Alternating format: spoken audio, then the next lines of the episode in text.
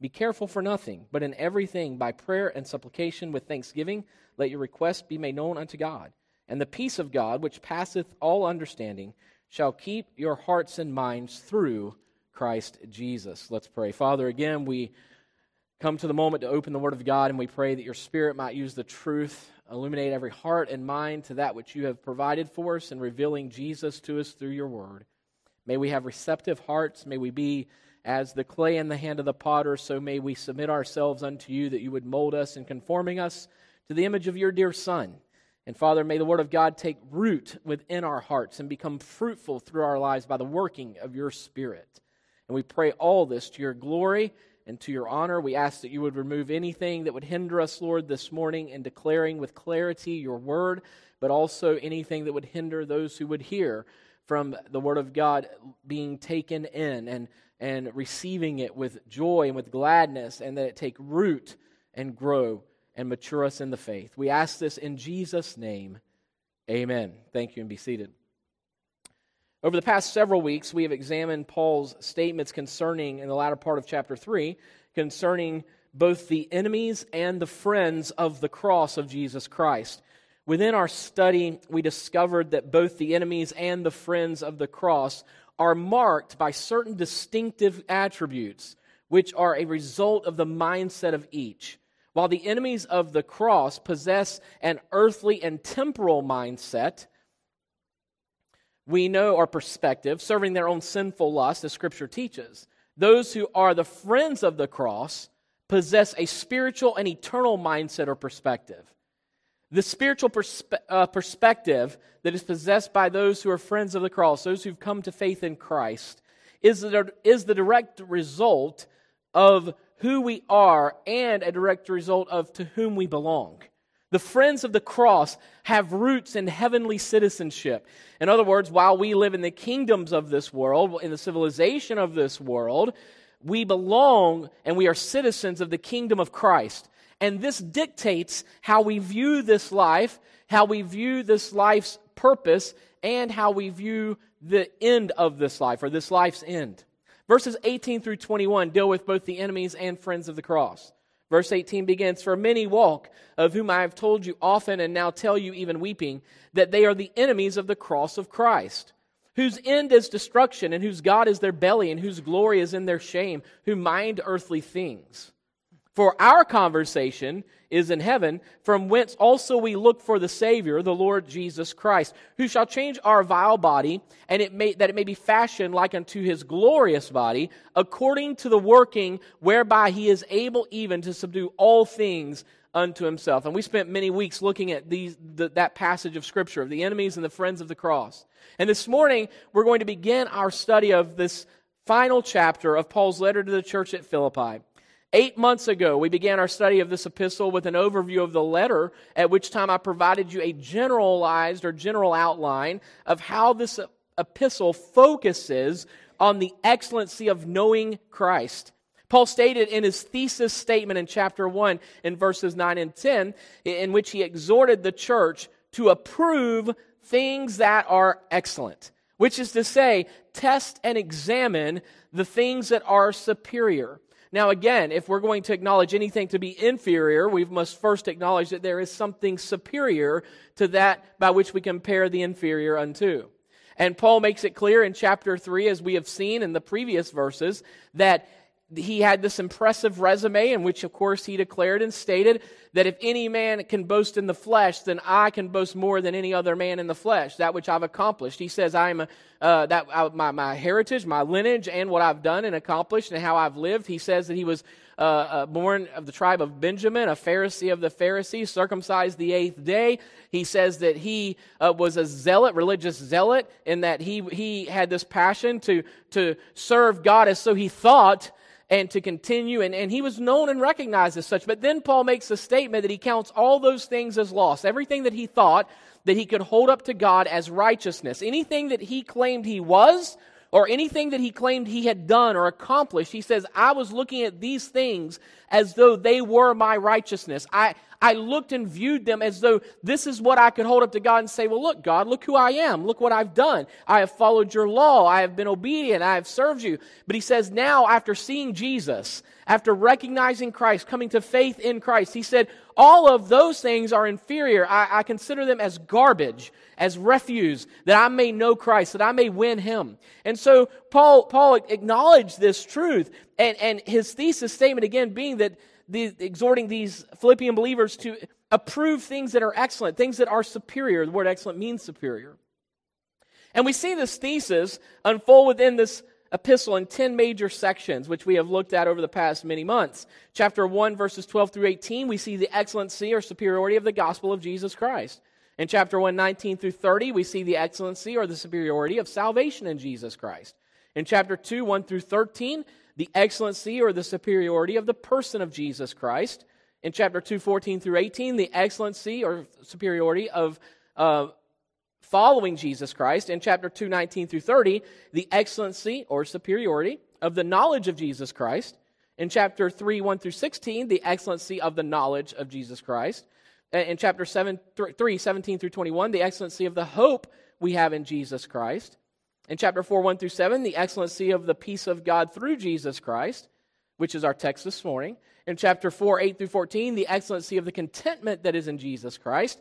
And then chapter 4, 15 through 23, the excellency of God's provision in Jesus Christ. And so Paul outlines in these 10 sections the superiority of knowing, following, fellowship, serving, worshiping the Lord Jesus Christ, of depending and resting in the sufficiency of Christ alone.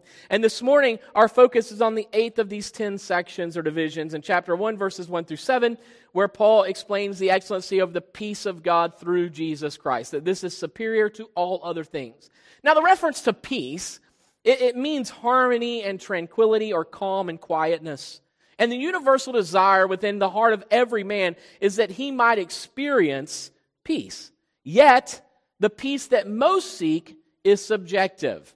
It is only a feeling of peace. It is the feeling of security, a feeling that makes an individual feel safe without worry. Although men may boast of reaching peace among themselves, man's peace never lasts.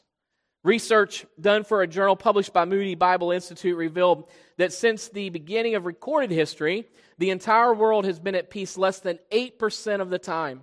The periodical claimed that of over 3,000 years of recorded history, only 286 years saw peace. Moreover, in excess of 8,000 peace treaties were made only to be broken. This example serves as a reminder that the peace for which men seek and boast of achieving is nothing more than a facade. It is like a mirage. It's always just beyond one's reach. True peace is not subjective.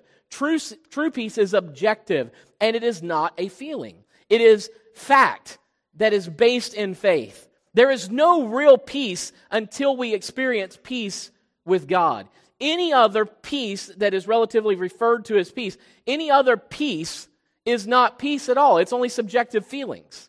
There is no real peace until we know the peace of God in Jesus Christ. And this truth is demonstrated in the fact that men do not even live up to their own expectations or standards. Yet in Christ, this peace provided with God is not based on our performance, but in God's provision through Jesus Christ. As Paul explained in verse 7, look at verse 7 with me of chapter 4 of Philippians.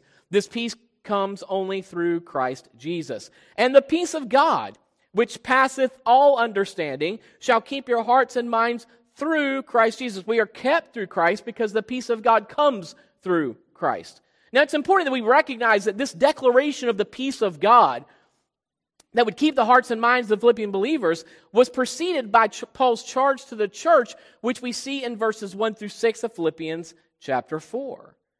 In other words, Paul explains that it is through the truths which he listed in verses 1 through 6 that this peace of God through Jesus Christ would be realized within the lives of the Philippian believers. Let, let, me, let me pause here for a moment to remind you of something. There is one thing to possess this peace, it's another thing to live in realization of this peace.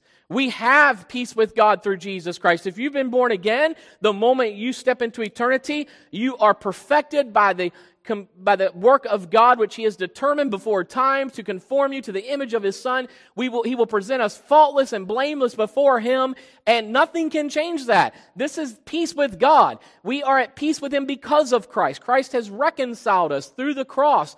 Paul makes a statement, of course, but that we have peace being reconciled by the cross of Christ. And again, the word reconciliation or reconciled, it literally means to remove the hostility. So God has removed the hostility that existed between us and those who are in Jesus Christ. So we're at peace with God. But it's another thing to live in the reality of that peace, to understand that peace, to recognize that peace, to live consistently realizing this peace that God has provided in Jesus Christ. And so we recognize this statement in verse 7 is preceded by this prescription, if you will, that is given to us. And in this prescription, however, this is not the way we achieve peace. The peace is through Jesus Christ.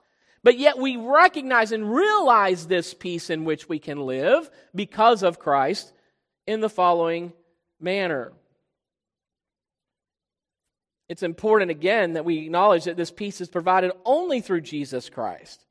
However, we realize or live in the truth of this peace as we appropriate God's provision for us as citizens of heaven. Remember, he just mentioned, oh, these are the enemies of the cross, chapter 3. But then he says, our conversation, our citizenship is not earthly. It is not temporal. Our mindset, our perspective is to be eternal and spiritual because we belong to an eternal abode. And so our mindset is different because of the home to which we belong. And Paul is really continuing that truth in chapter 4. And then, of course, he concludes in this portion of the text with the peace of God, which passeth all understanding, shall keep your hearts and minds through Christ Jesus.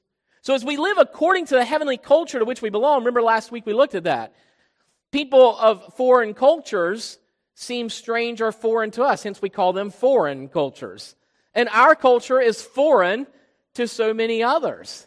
But yet, we live according to our own culture. We live according to that which we know. And so for the for the unregenerate man, for those who know not Christ, they live according to a worldly mindset because that's all they know. But for we who've been redeemed, we are citizens of a heavenly home.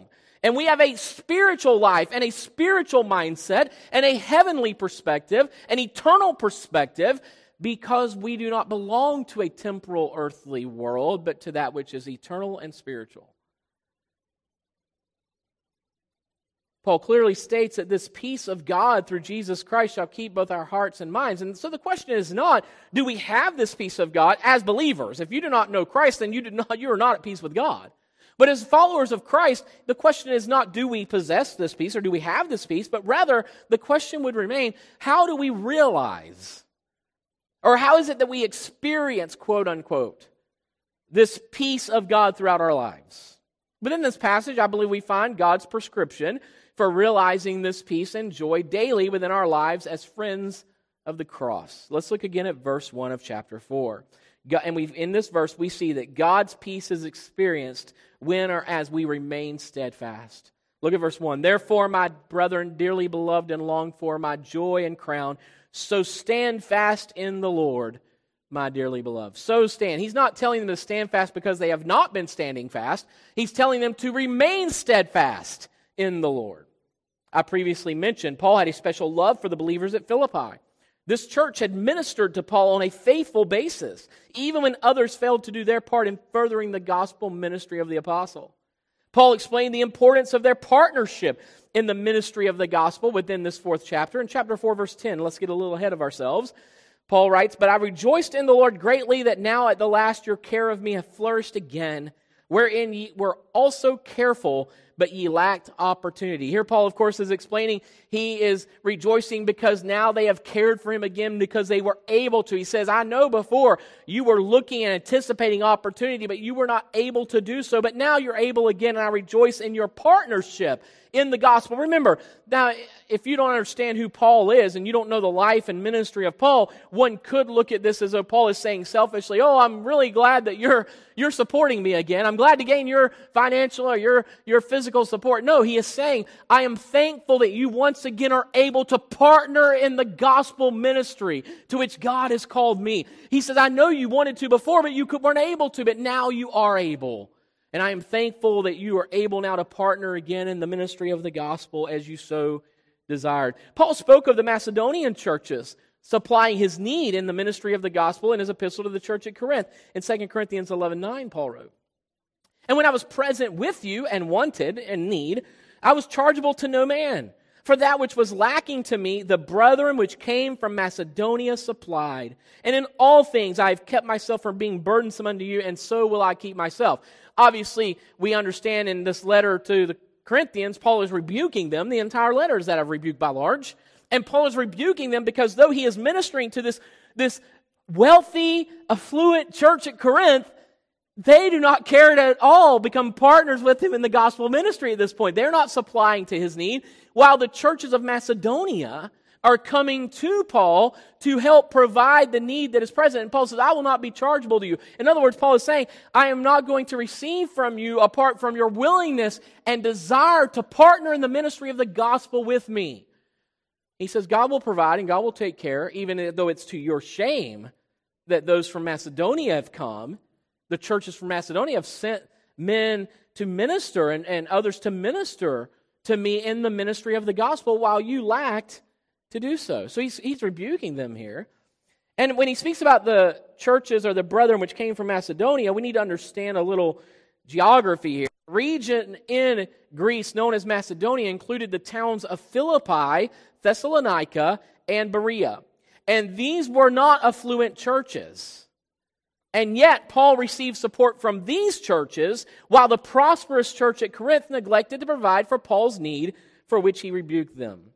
Furthermore, this church at Philippi was significant to Paul in the region due to Paul's call to Macedonia, which was the first established in Greece. Acts 16, 9 through 12, we read. And a vision appeared to Paul in the night. There stood a man of Macedonia and prayed him, saying, Come over into Macedonia and help us. And after he had seen the vision, immediately we endeavored to go into Macedonia, assuredly gathering that the Lord had called us for to preach the gospel unto them. Therefore, loosing from Troas, we came with a straight course to Samothracia, and the next day to Neapolis. And from thence to Philippi, which is the chief city of that part of Macedonia, and a colony. And we were in that city abiding certain days. It is because of Paul's close relationship to and love for these believers at Philippi and in Macedonia that Paul made such statements as he does in this verse. Look back at verse 1 now. Therefore, my dearly, brethren, dearly beloved and longed for, my joy and crown. Why would Paul make such a statement? The language which Paul, which Paul used in this verse is unmistakably his attempt to express his deep love and care for this church at Philippi and the Macedonian churches altogether. While Paul does use similar, similar language, excuse me, when addressing other churches, within this epistle, we see an abundance of Paul's expression of love for this church. In chapter 1, verse 3, Paul says of Philippians, I thank my God upon every remembrance of you. In chapter 1, verse 8, he said, For God is my record, how greatly I long after you all in the bowels of Jesus Christ. And the innermost party is saying, chapter 1, 23 through 26, For I am in a strait betwixt two, he says, having a desire to depart and to be with Christ, which is far better. He says, Ultimately, I want to be with the Lord, and this would be the greatest of the fulfillment of any desire I might have. He said, Nevertheless, verse 24, Nevertheless, nonetheless, to abide in the flesh is more needful for you. And having this confidence, I know that I shall abide and continue with you all for your furtherance and joy of faith, that your rejoicing may be more abundant in Jesus Christ for me by my coming to you again. So Paul is saying, I desire to be with the Lord, but he loved these Philippians so much that he says, Though I desire to be with the Lord, which is my greatest desire, I long to be with you as well. And I recognize and am willing to remain in the will and purpose of God that your furtherance of joy in the ministry of the gospel might continue.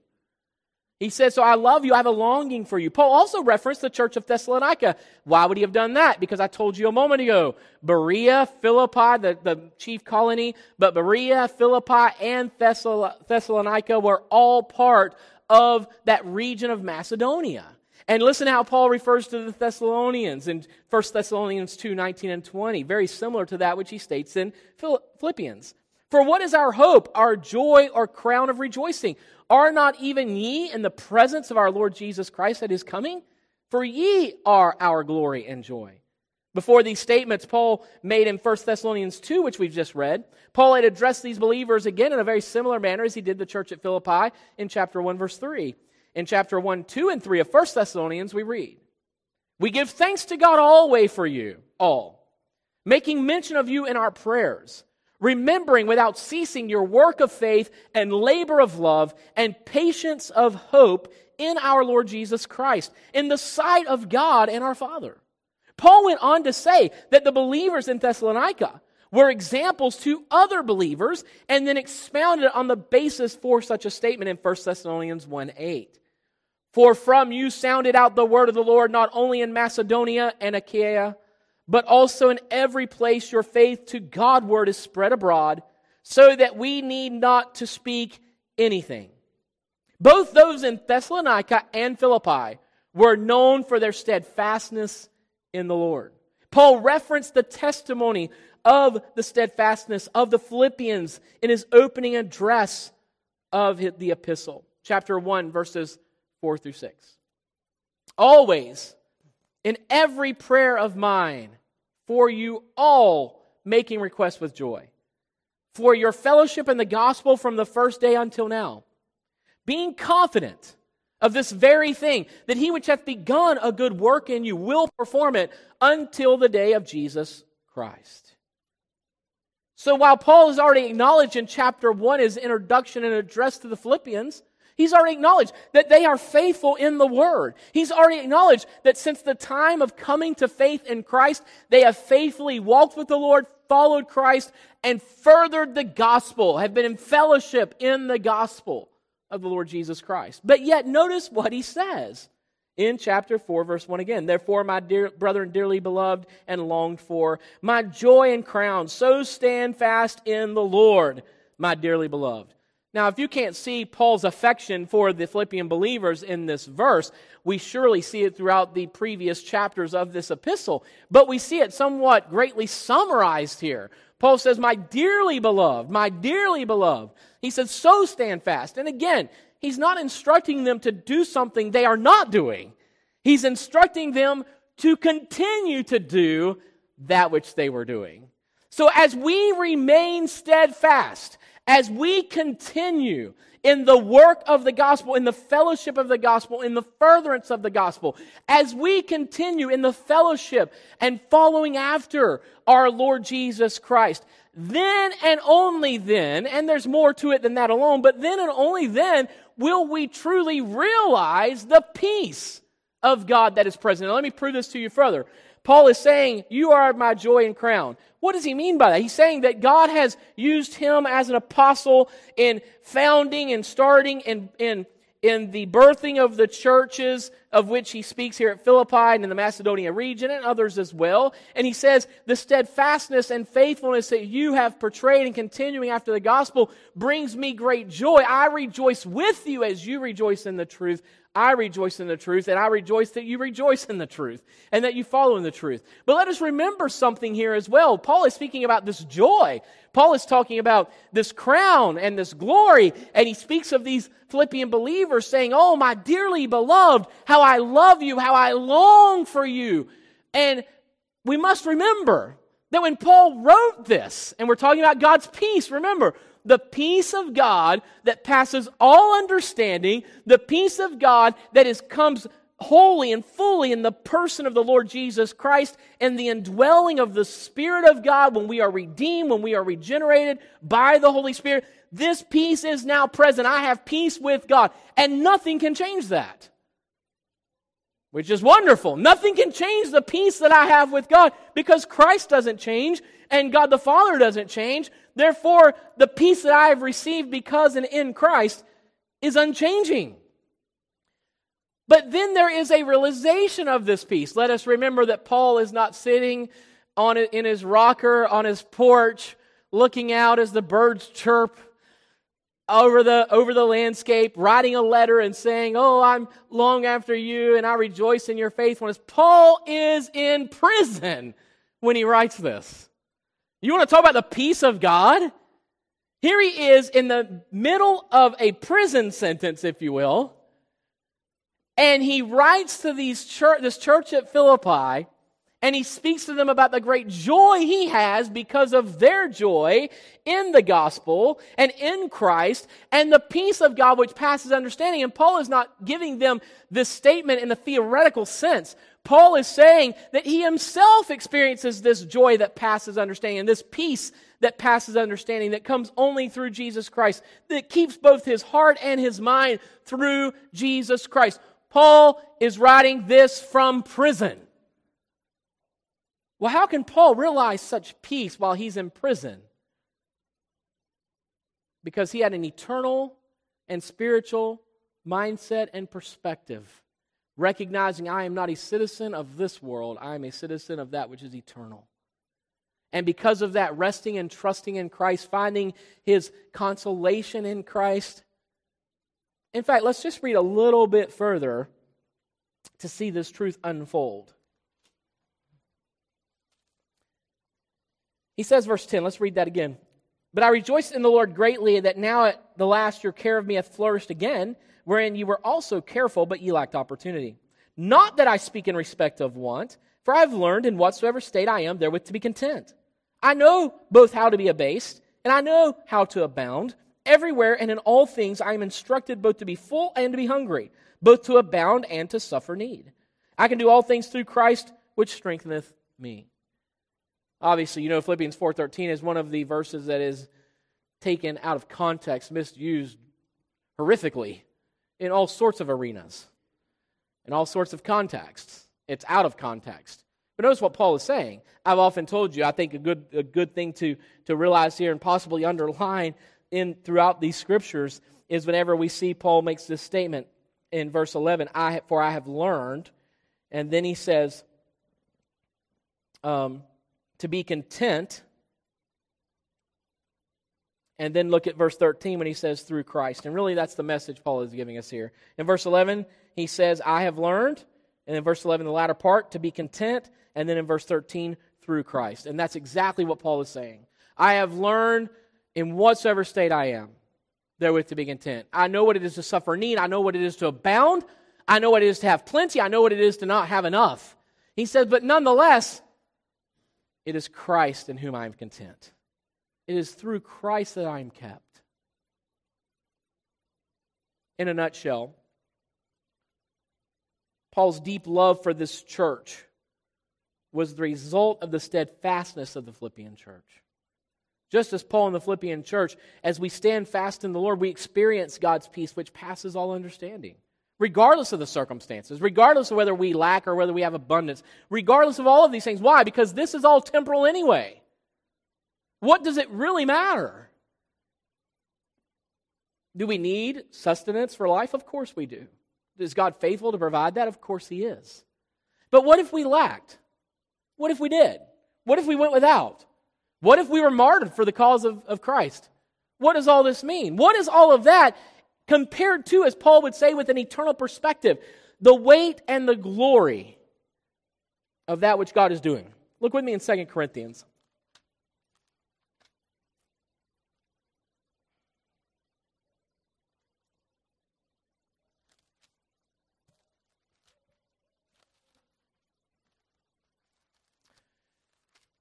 Paul makes a statement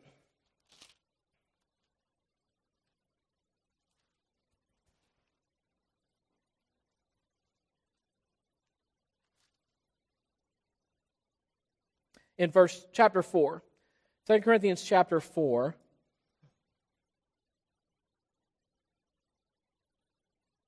Look at verse 15. For all things are for your sakes, that the abundant grace might through the thanksgiving of many redound to the glory of God.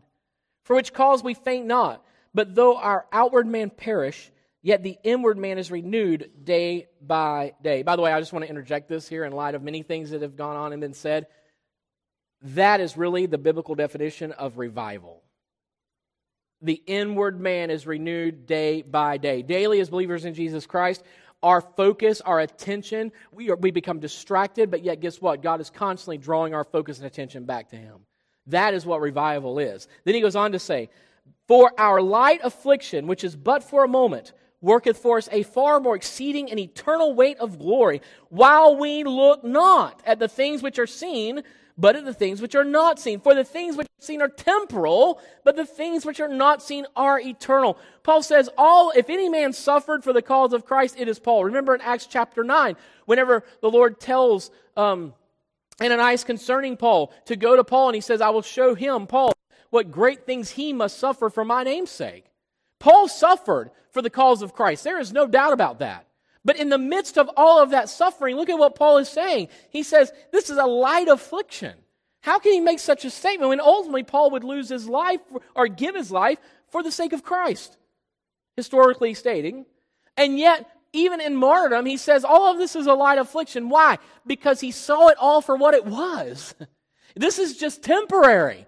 None of this is going to last. He says, But God is working a far more great, exceeding weight of glory, which is eternal, while we look not to the things which are seen, that which is temporal, but we look to that which is not seen, that which is eternal.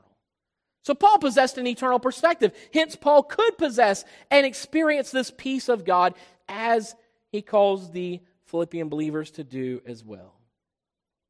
As we continue our study through this portion of this epistle in the weeks to come, we'll find that Paul explains further God's prescription for us that we might experience this peace, realize this peace that we've been provided by God through Jesus Christ. Verses 2 through 3, we will see God's peace is experienced when we maintain unity in doing God's work. Third, God's peace is experienced when we express godly contentment and praise, verses 4 and 5. And then verse 6, God's peace is experienced when we rest in the Lord with thankful hearts. We see this is realized here in verse 7 as we live according to these exhortations provided by Paul, we will experience, we will realize this peace. Verse 7 And the peace of God, which passeth all understanding, shall keep your hearts and minds through Christ Jesus. If you are a believer in Jesus Christ, you possess the peace of God. The question is not then, do I possess this peace as a believer? If you're not a believer, you're not at peace with God. Again, I want to emphasize that. But if you have come to faith in Christ, you already possess peace with God. That's been made through Christ. So the question as a believer is not, do I have peace with God? The question is, am I living according to the heavenly citizenship to which I belong that I might realize and regularly, daily experience this peace? that I have with God through Jesus Christ? This is the question. And the reality is, you are the one who must answer it. Let's stand together in prayer. Father, we are grateful for this peace you have given us